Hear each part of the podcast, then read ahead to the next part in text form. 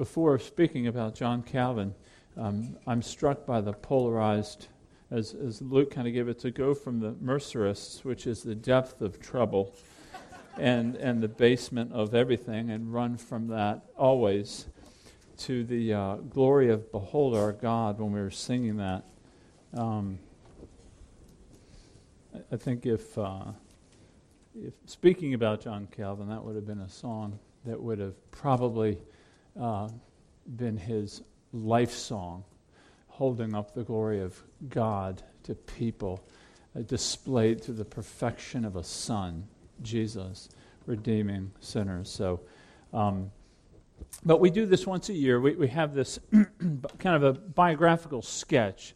A.W. Tozer, many of you have known the name. He's a pastor, was a pastor in the 20th century, particularly in Chicago.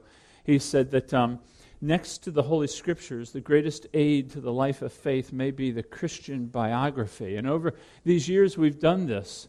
Uh, this is probably the ninth or tenth year we've done it. And we do it for a number of reasons. Number one would be we think it's scriptural in Romans 15 4. Paul speaks about the, uh, about the saints of old being examples for our faith to encourage us. We see really the same thing in Hebrews chapter 12 in verses 1 and 2, we read, Therefore, since we are surrounded by so great a cloud of witnesses, let us lay aside every weight and sin which clings so closely. Let us run with endurance the race that is set before us, looking to Jesus, the founder and perfecter of our faith, who, for the joy that was set before him, endured the cross, despising the shame, and is seated at the right hand of the throne of God. Now, we're surrounded by a cloud of witnesses. We don't think that they're watching us, but their lives are witnessing to us. They're, they're testifying to us of the greatness of God. Now, it's our race to run. I don't want you to be John Calvin. You can't be John Calvin. But, but the grace of God in his life can speak to us, and the same grace that is uh, resident and available for us in our lives. Uh, but, but not just that reason, but secondly, I, I, want us to see the grace of God at work in the lives of, of these strong saints who were quite flawed, not just so we can be encouraged to do what they did, but that we would also avoid the things that they erred in. A, a third reason we do these biographical sketches is because it shows us that God's grace is sufficient in every generation.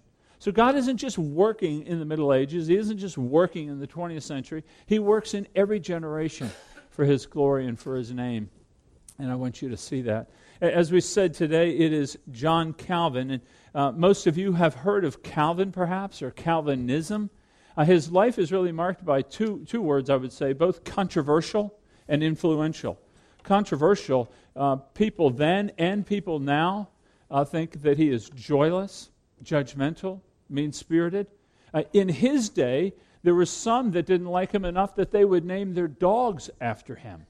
I mean, really had a dislike for the man. In fact, Will Durant, the famous historian, wrote this not just about his person, but his controversial theology. He wrote this He says, We shall always find it hard to love the man who darkened the soul with the most absurd and blasphemous conception of God in all the long and honored history of nonsense. I mean, he has been a controversial player for 500 years. I think he's been misunderstood greatly. I think he's been maligned in major fashion. But he's definitely influential. Uh, you cannot consider Western culture apart from his influence. Amazing how, how his writings, his ideas have given rise to uh, democracy, to capitalism, to the study of science, and specifically to the direction that the Reformation took. Now, when I speak about the Reformation, I'm speaking about that, that movement, uh, particularly in Europe in the 16th century, where men were raised up to try to bring reform to the Catholic Church. Uh, that eventually moved them outside the church. Protestant movement was started. A return, we would argue, to biblical Christianity. And uh, Calvin would have never understood all that has flowed out of his life. His obsession wasn't about doing those things. His obsession was about declaring the glory of God through the person of Christ, relying on the power of God's Spirit. Um, in fact, he would, he would he just wanted to be a pastor. Uh, William Farel, you'll hear his name later, was a friend, encouraged him to, to put his sermons in commentary form on the book of Genesis. And here's what Calvin wrote He says, As to my observations on Genesis, if the Lord shall grant me longer life and leisure, perhaps I will set myself about the work, although I do not expect to have many hearers. This is my special end and aim to serve my generation. And for the rest, if I, in my present calling, an occasional opportunity offers itself, I shall endeavor to improve it for those who come after us. That was his intention. I want to serve a people of God, leading them to God. Now, the influence in his life was immediate. By 1562, even before he died, even though in France there were only a few thousand evangelicals, um, by 1562, and remember, he was converted, converted probably in the early 30s of the 1500s, there were 2,100 congregations in France planted and fueled by pastors, many of whom studied under his hand. So it had a profound impact. Over 2 million evangelicals in France at that time. There's a profound influence. So this is the man, John Calvin. What I'm going to do is give you a quick run through on his life. You don't have to take notes. If you're interested in, in knowing the details and the quotes I have, just email the church office and I'll send you the manuscript. But, but just listen to the, um, the flow of his life, and then we'll draw some timeless truths, I think, that, that can challenge us and direct us and teach us today. So let me give you a run through of his life. He was born in Ju- July 10, 1509, in Noyon, France, and that's about 60 miles northeast of Paris. And Martin Luther was already 26 years old. In fact, when Calvin was eight years old, that's when Luther knocked uh, or put the uh, 95 Thesis on the door of the um, uh, at Wittenberg on the Castle Church. Calvin was born into a professional class, received an excellent study. Uh, little is known about the family. They did know he was of high intelligence. By the age of 14, he was enrolled at the University of Paris, studying to be a priest, learning Latin and logic and philosophy. By 17, he had graduated with a Master's of Arts. Uh, there was some falling out between his father and his mother had died when he was age of five. There was some falling out between the father and the Catholic Church. He was a financial administrator within that church, and uh, father just moved him to another university to study law. And he studied that and graduated in 1532 or 1532 with a doctorate in civil law. He spent some time in, in Paris as well studying literature, which was his favorite topic. Now, little is known about his conversion happened somewhere between 1528 and 1532. He, he came under the influence while studying law from the teachings of John Wycliffe and Huss and Martin Luther.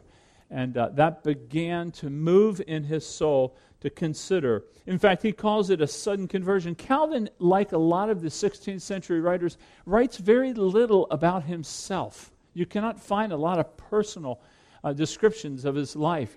And in the commentary to the book of Psalms, we we read this. He says, I was too obstinately devoted to the superstitions of the papacy or the Roman Catholic Church to be easily extracted from some profound and abyss of mire. God, by a sudden conversion, subdued and brought my mind to a teachable frame. Having received some taste and knowledge of true godliness, I was immediately inflamed with an intense desire to make progress therein that although I did not altogether leave off other studies, yet I pursued them with less vigor. In other words, I don't think he means sudden as in a kind of a Damascus Road experience, but, but it's as if armies are sieging a town and finally it falls. In other words, he saw God working on his heart over a long time, and at one point the whole building just collapsed. Now, while historians are uncertain as to the crises or experience or situation, he later refers to it as the pains of his soul or conscience. He says this, and we read this in a rebuttal that he makes to a Catholic cardinal, and we'll read about him or hear about him a little bit more. He says, At last, my mind being prepared to give the matter serious attention, I saw as if light had broken in upon me in what a pigsty of air I had wallowed, and how polluted and impure I had become. In other words, his his, the guilt of his sin before a holy God is what brought him to an awareness of the glory of the gospel of Jesus Christ. Quickly, he moved with his intelligence and training. Uh, quickly, he moved to begin seeking reformation of the Roman Catholic Church. And uh, being back in Paris, it is thought that he had written the lecture given by Nicholas Cop. He was the rector of the University of Paris, and he gave a call to the church to reform. Immediately, trouble came on these men because of what was called Luther like leanings in their teaching. And Nicholas Cop had to immediately escape to Basel, Switzerland. Calvin uh, had to escape at night from his room, lowered down on sheets, dressed as a, wine, as a vine dresser, with a hoe over his shoulder, sneaking out of Paris. He would later be imprisoned, but he was able to sneak out of Paris at that point in time. And he left France and he moved over the a number of years as an itinerant student and preacher, and he ended up in, in Basel, Switzerland with this Nicholas Cop. There he would begin his ministry that he thought he was destined for, which is to be a scholar and a writer. Never saw himself as a pastor. And when he was 26 in, in Basel, he wrote his first book, uh, The Institutes of the Christian Religion. That's kind of the, the bulwark of what he wrote um, in terms of what he is known by. It was only six chapters long, actually, and it was really a defense of the Reformation. We now know it at 80 chapters, two massive volumes, but it started out very, very, very small. And um, but when he wrote it and it was published, because all this took place after the invention of the printing press, well, his, his name was spread quickly. His writings were spread quickly, and he was vaulted into leadership. So he desired, he desired to end up at Strasbourg as living the life of a scholar. Things would go differently for him. God's providence would act in a way that traveling to Strasbourg, he was rerouted to Geneva because there was war between uh, the King of France and the Emperor of Rome, Charles and Francis, and troop movements were in that direction. So he moved to Geneva just for one night to stay there on his way to Strasbourg. In Geneva, he would then be recognized by this William Farel, just a lightning rod, a, a, a thunderbolt of preaching. Now, Geneva was a republic, it was a city state. And, and they had moved to Protestantism. Remember, all the debates in the Reformation were taking place. So it was a Catholic move to complete Protestantism. And William Farel was trying to guide the city in the development of the Protestant church. And so they met. And they had an exchange that would change Calvin's direction. I want to read you part of it as it's been recorded. Farel shouted at Calvin, You are leaving? There is much for you to do here. Calvin said, I'm sorry, I cannot remain any longer than one night. Farel paid no attention. With great eloquence, he described the miraculous work of God in the city of Geneva and the need for a man of Calvin's stature and skill to come and teach. Calvin protested, expressing his desire to spend time writing in the safety of some remote city. Farel indignantly shouts, Leisure learning when it's a matter of acting? Do you want to desert the reformation of this city? I am at the point of breaking down under the load, and you will deny me your assistance? Calvin said, Don't take it as ill will. My health is not the best. I need rest. This is what Farel said. What rest? Nothing except death brings rest to the servants of Christ. Do you dare put your personal interests ahead of the kingdom of God? For the last time, do you want to follow the call of God or not? You are concerned about your rest and your personal interests. Therefore, I proclaim to you, in the name of Almighty God, whose command you defy, upon your works thou shalt be no rest or blessing. Therefore, let God damn your rest and let God damn your work. That's a guy that shoots straight. Calvin says this A feeling overtook me as bitter as death. It says that a cheek rolled down his cave, a uh, tear rolled down his caved in cheek, and he put his hand out and said, I will obey God. Later, he said, I felt as if God from heaven had laid his mighty hand upon me to stop me in my course, and I was so terror stricken that I did not continue my journey. He said, God thrust me into the game. So Calvin sets immediately in Geneva to begin preaching through the Pauline epistles. He writes a constitution for the church. He introduces congregational psalm singing. He writes a confession of faith and children's catechism. But in spite of all this initial hard work and high hopes, there's an immediate problem. Of course, you have to remember now, these are magisterial reformers, so they saw the government and the church working together. Well, that's where the battle was that the church wanted authority exercising over the people. Calvin wanted the church to have authority over doctrine and discipline. The state or the magistrates, the leaders, did not want to give that to him. That was a major point of conflict over much of his ministry.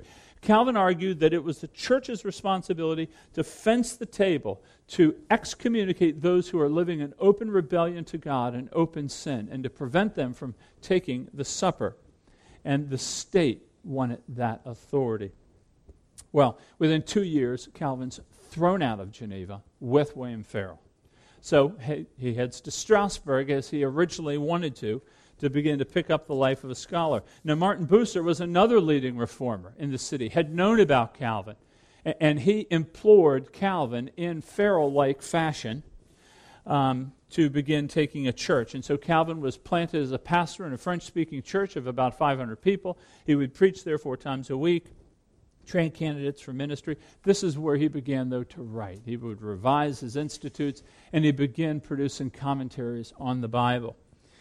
A life size event, though, while in Strasbourg, he was only there four years, was when he married a widow named Idelette de Bure in 1540. Now, I want to give you his view of marriage because it stands in stark contrast to what we understand marriage to be now. And I just want you to hold on when I read it because it really is kind of sobering. He says this because his friends were trying to encourage him to get married. He says, I am none of those inane lovers who embrace all the vices of those that they are in love with when they are smitten at first sight with a fine figure. This only is the beauty which attracts me. If she is chaste, if not too nice or fastidious, if economical, if patient, if there is hope that she will be interested in my health. Now, we bristle with such a clinical view of marriage, but you've got to remember this is quite typical in the 16th century. People got married for economic and social reasons, not romantic. And, and they trusted, Calvin, like others, trusted that affection would naturally grow within a marriage. And it evidently did, because when she died nine years later, here's what he wrote about her to his friend Viret. He says, Although the death of my wife has been exceedingly painful to me, yet I subdue my grief as well as I can. I have been bereaved of the best companion of my life, who, if our lot had been harsher, she would have not only been willing to be the share of my exile and poverty, but even of death. While she lived, she was the faithful helper of my ministry.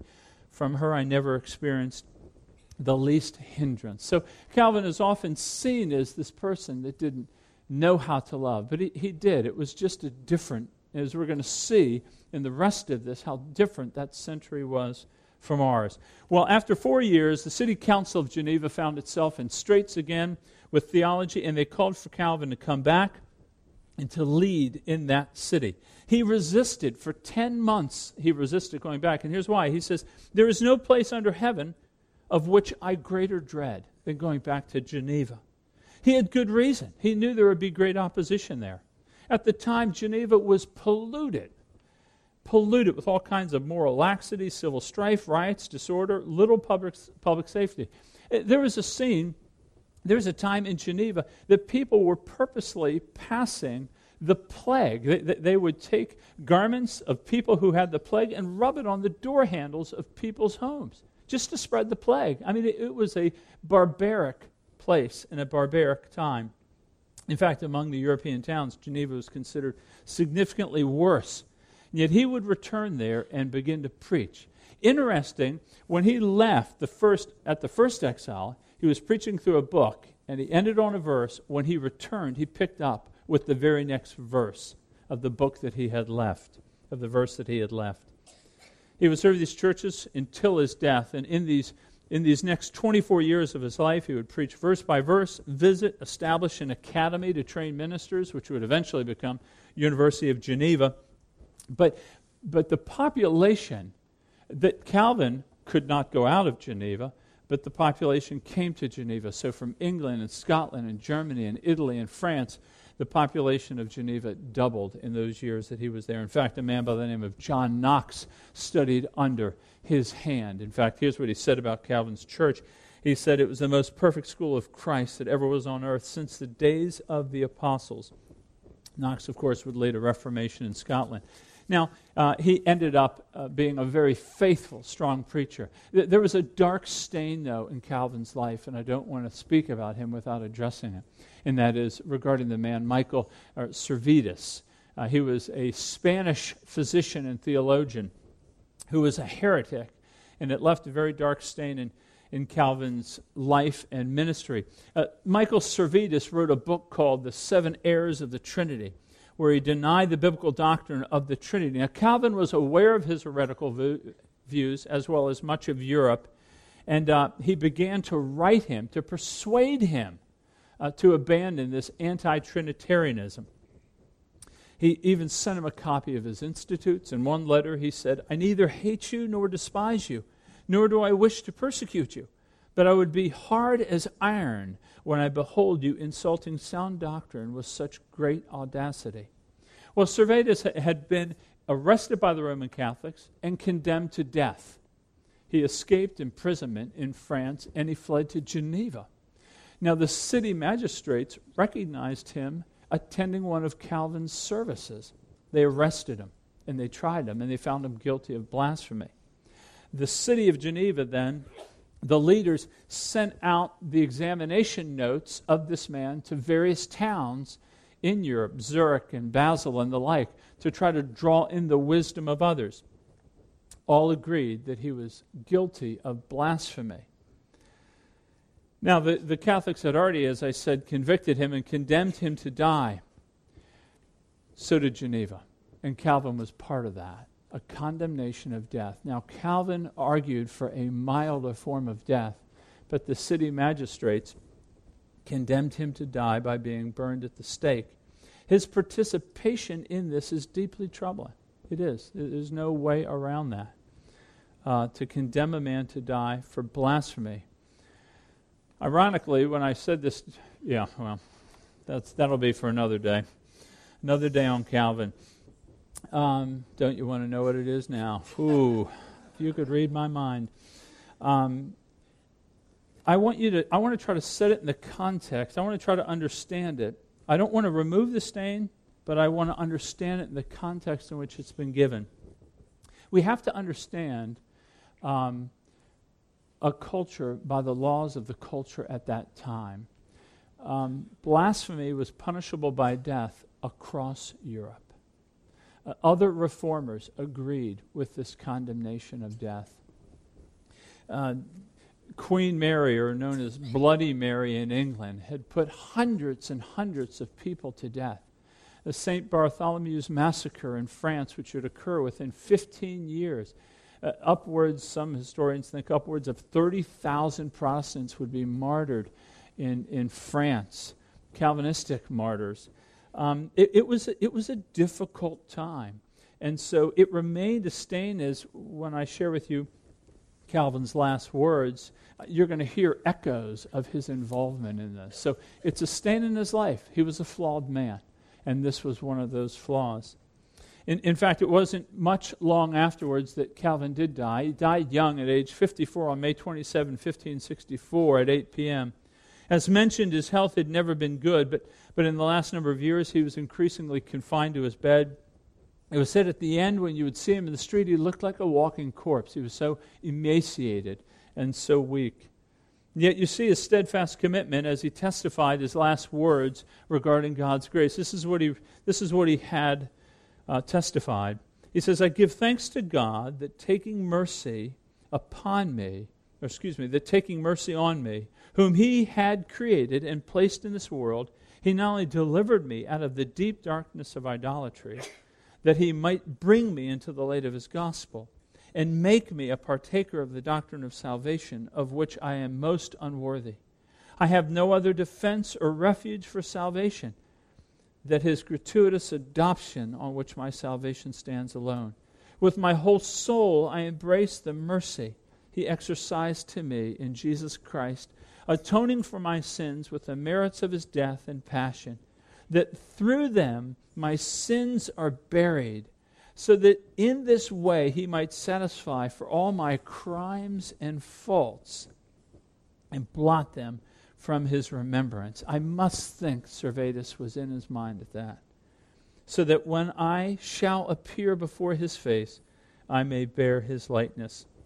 Now, Theodore Beza, a close friend and the leader of the academy, and actually a biographer, said this regarding the interval of those days before he died.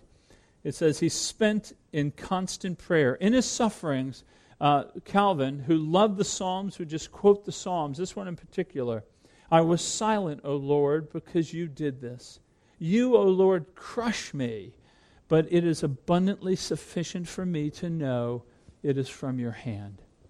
At death, all of Geneva then wanted to see his body. He, in fact, had it ordered, left orders that he would be buried in an unmarked grave so that no one might venerate or somehow make a, a, place of pilgrimage out of his, out of his grave. So, so his life ended at 54 years of old, never married again.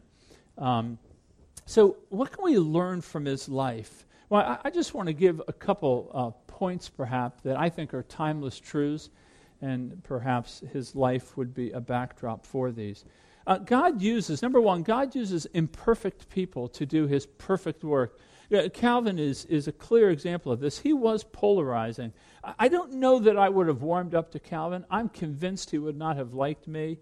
Um, he, he, was, he was intellectual, he was thorough, he was self controlled. He was probably off putting because of his absolute seriousness to life. He was not soft, he wasn't fluffy, didn't look like a man that laughed a ton. Uh, he worked with an excessiveness that I think drove, it, drove him, I'm sure, to an early and, and painful death. He maintained this heavy regimen of study, writing, visitation. He would revise his institutes five times. He would write commentaries on every book of the Bible except 2nd and 3rd John and the book of Revelation. Um, he would write over 1,200 letters, all by hand, or dictating them, sending them to enemies, to friends, to people who were persecuting, eh, just acquaintances. He would give pastoral wisdom in these letters. He preached over 2,000 sermons. He would preach up to 10 times a week constantly working, not taking care. I, I, don't know that he would have understood clearly the, the, the, need. Well, I don't think he seemed to draw out that idea of consider the flowers and God's care. He was excessive in his work. He, uh, when urged to work less, he said, What would you have the Lord find me? Idle when he comes? Now that sounds great, but that kind of that kind of lopsidedness fails to appreciate the, the, joys of God and the gratitude that He calls us to have over the gifts that He gives to us. It can be lopsided. Uh, Calvin had an anger issue. He, in fact, wrote to Martin Luther and castigated him by a letter. He said, Luther allows himself to be carried beyond all bounds with his love of thunder, even being sarcastic towards Martin Luther. On his deathbed, he said, My vices have always displeased me, speaking about his anger. So he had a man, he, he reconciled, and they called him a great friend, but he could blast off with anger. He was anxious, he was uncertain. So in Calvin, we see this kind of, we see some great strengths that are absolutely unique, and we see some absolute flaws and some real struggles. In fact, Beza, his friend and biographer, said this Having been a spectator of his conduct, for over 16 years, I have given faithful account both of his life and of his death.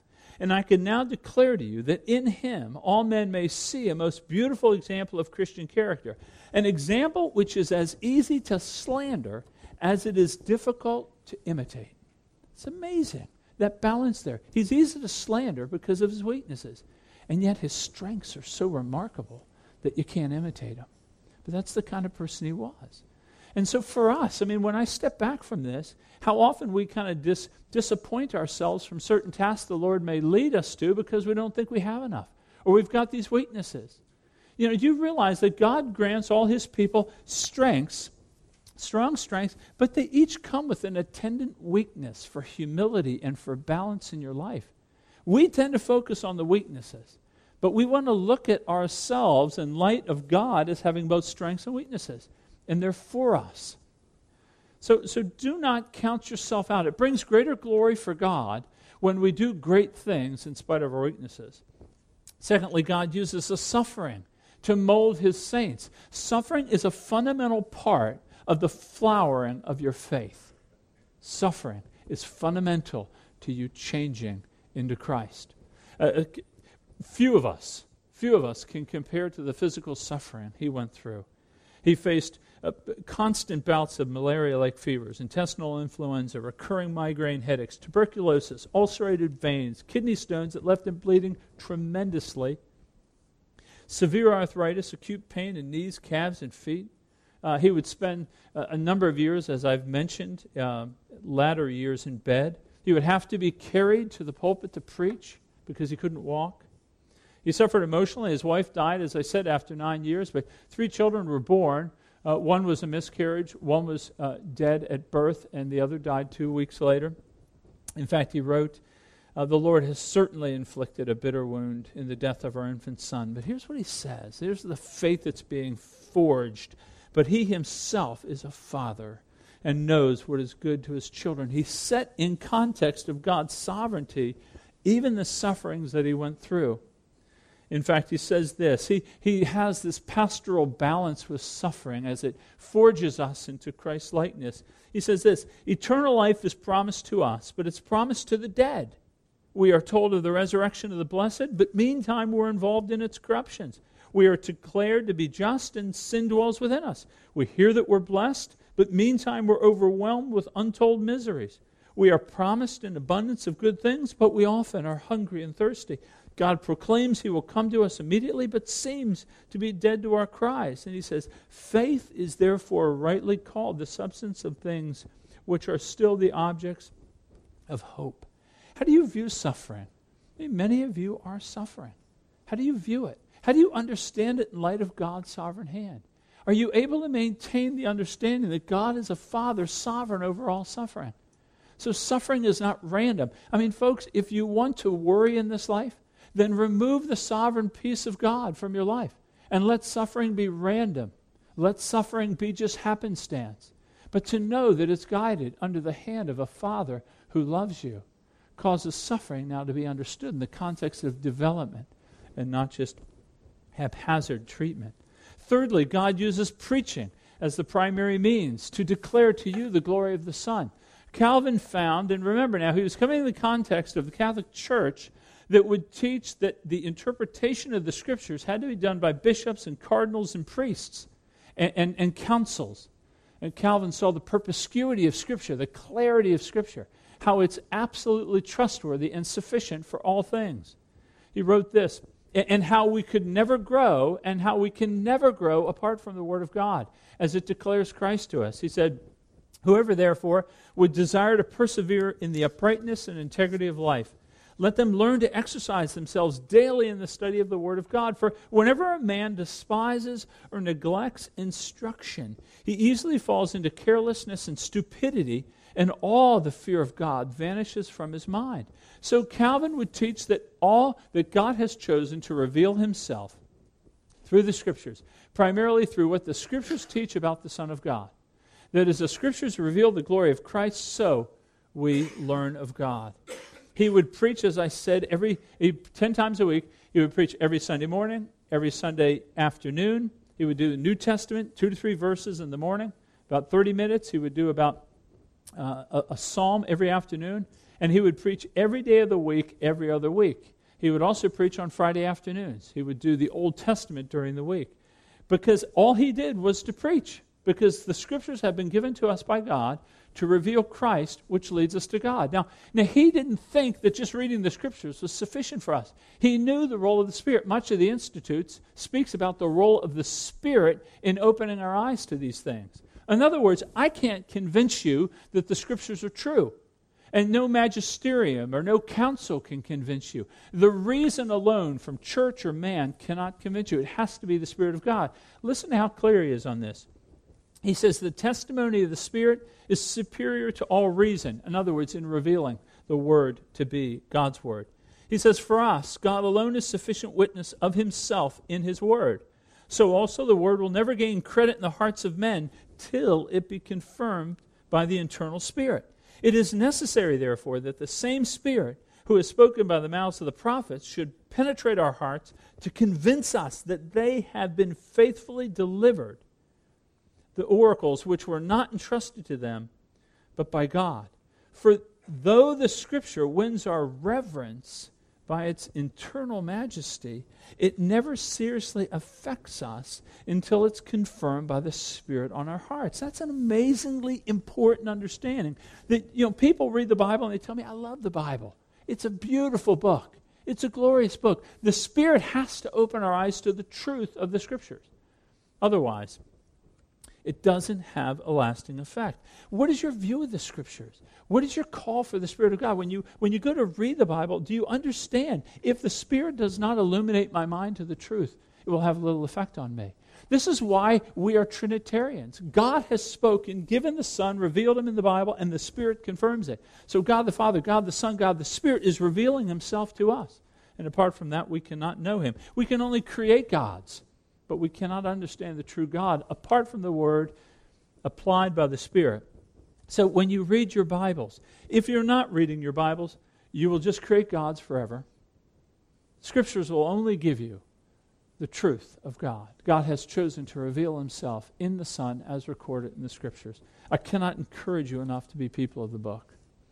Okay, the fourth thing is that, and I just want to touch on this only because Calvinism takes such a rap regarding predestination, but God calls us to humility. I, I want you to, Calvin is often uh, maligned as only being a man who spoke about predestination. I do want to say to you that in the first copy of the Institutes, he passes over with little reference to predestination. In the Catechism that he wrote in 1545, he doesn't even mention predestination. He spoke more about prayer in the Institutes than he does predestination.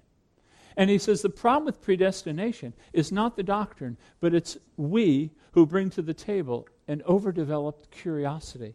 He says this We should never scrutinize those things which the Lord has left concealed, nor neglect those things which he has openly exhibited, lest we be condemned for excessive curiosity on the one hand, or for ingratitude on the other. In other words, we spend a lot of time talking about the things that God hasn't written about rather than thanking God for much of what he has talked about. Okay, then, then fifth, God calls us to minister in the midst of conflict. Uh, th- this is probably where I, I, found my greatest appreciation for Calvin. Um, you know, the manners of the 16th century were, were rough.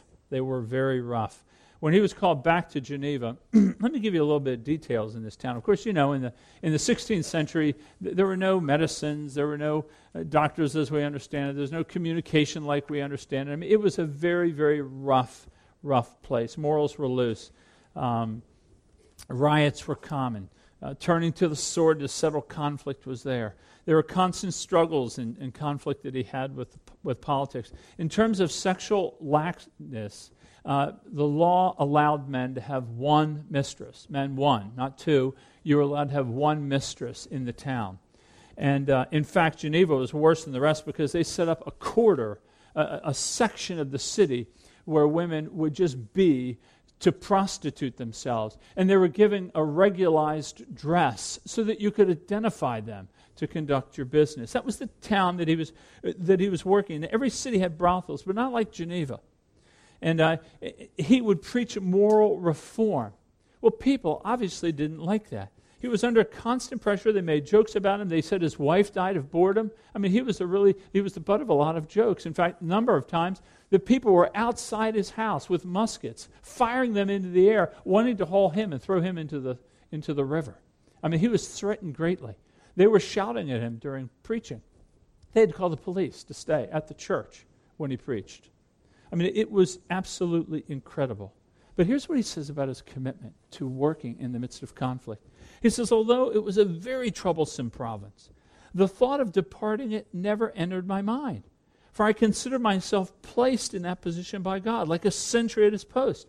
This I can testify that not a day passed in which I did not long for death ten times over. But as for leaving that church, to remove elsewhere, such a thought never entered my mind. That's commitment.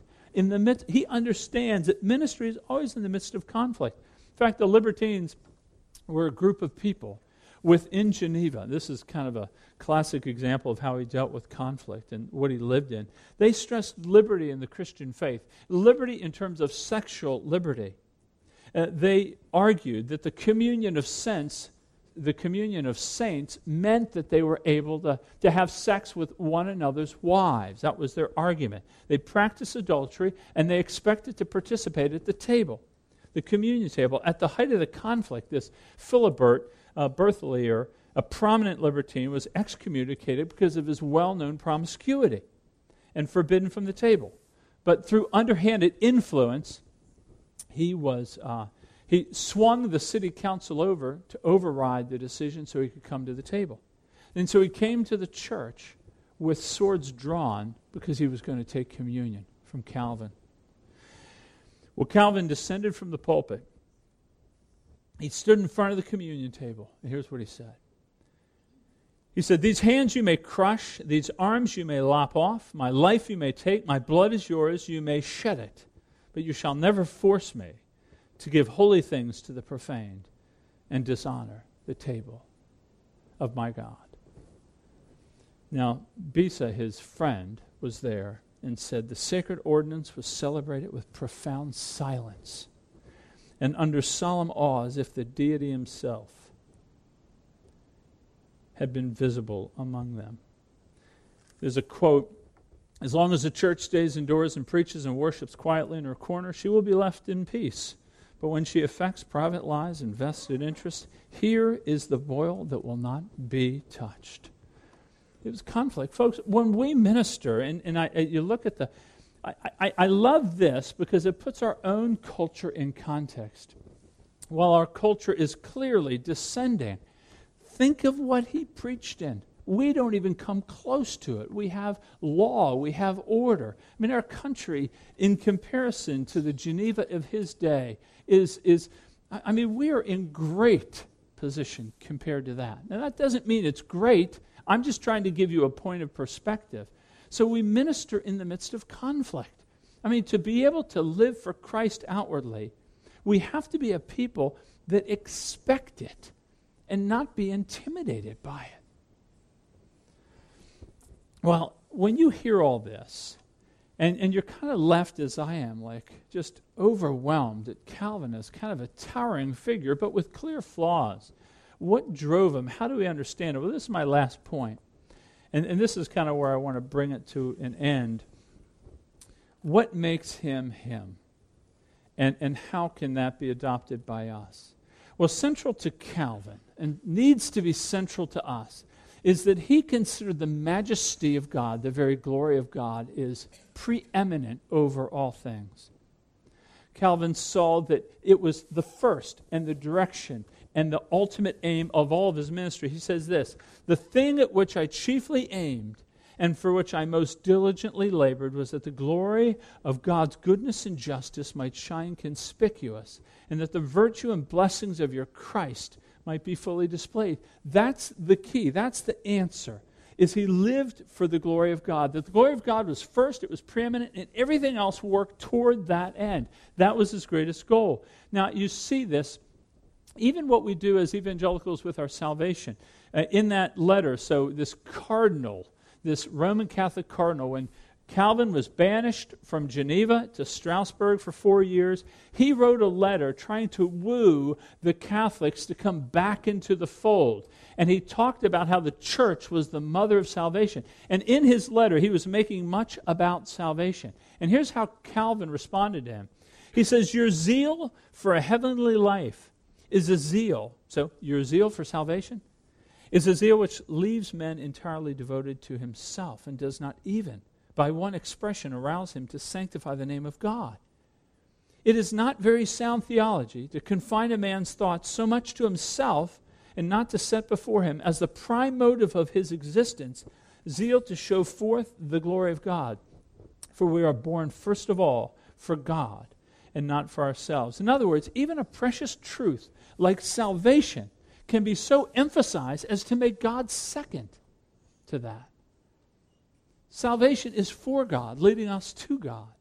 So, here, our, our, our, modern church can be challenged in how we can focus on the salvation of our souls from hell apart from giving glory to God who has brought this salvation to us in Christ. That's why the purpose of the church is the way it is. We love, what's the purpose of our church? Love God's glory. That's the first thing we have.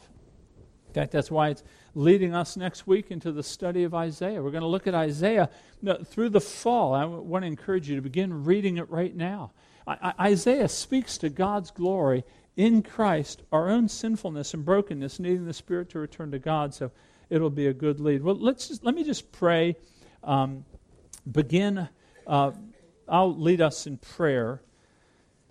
Considering God's glory as the ultimate aim of our lives leads us to be a people of steel and um, Christ like character. So let me begin, and, um, and I know we're going to close this in prayer in just a few minutes. I would ask you, if you choose to pray, that you would pray briefly and you would pray out loud.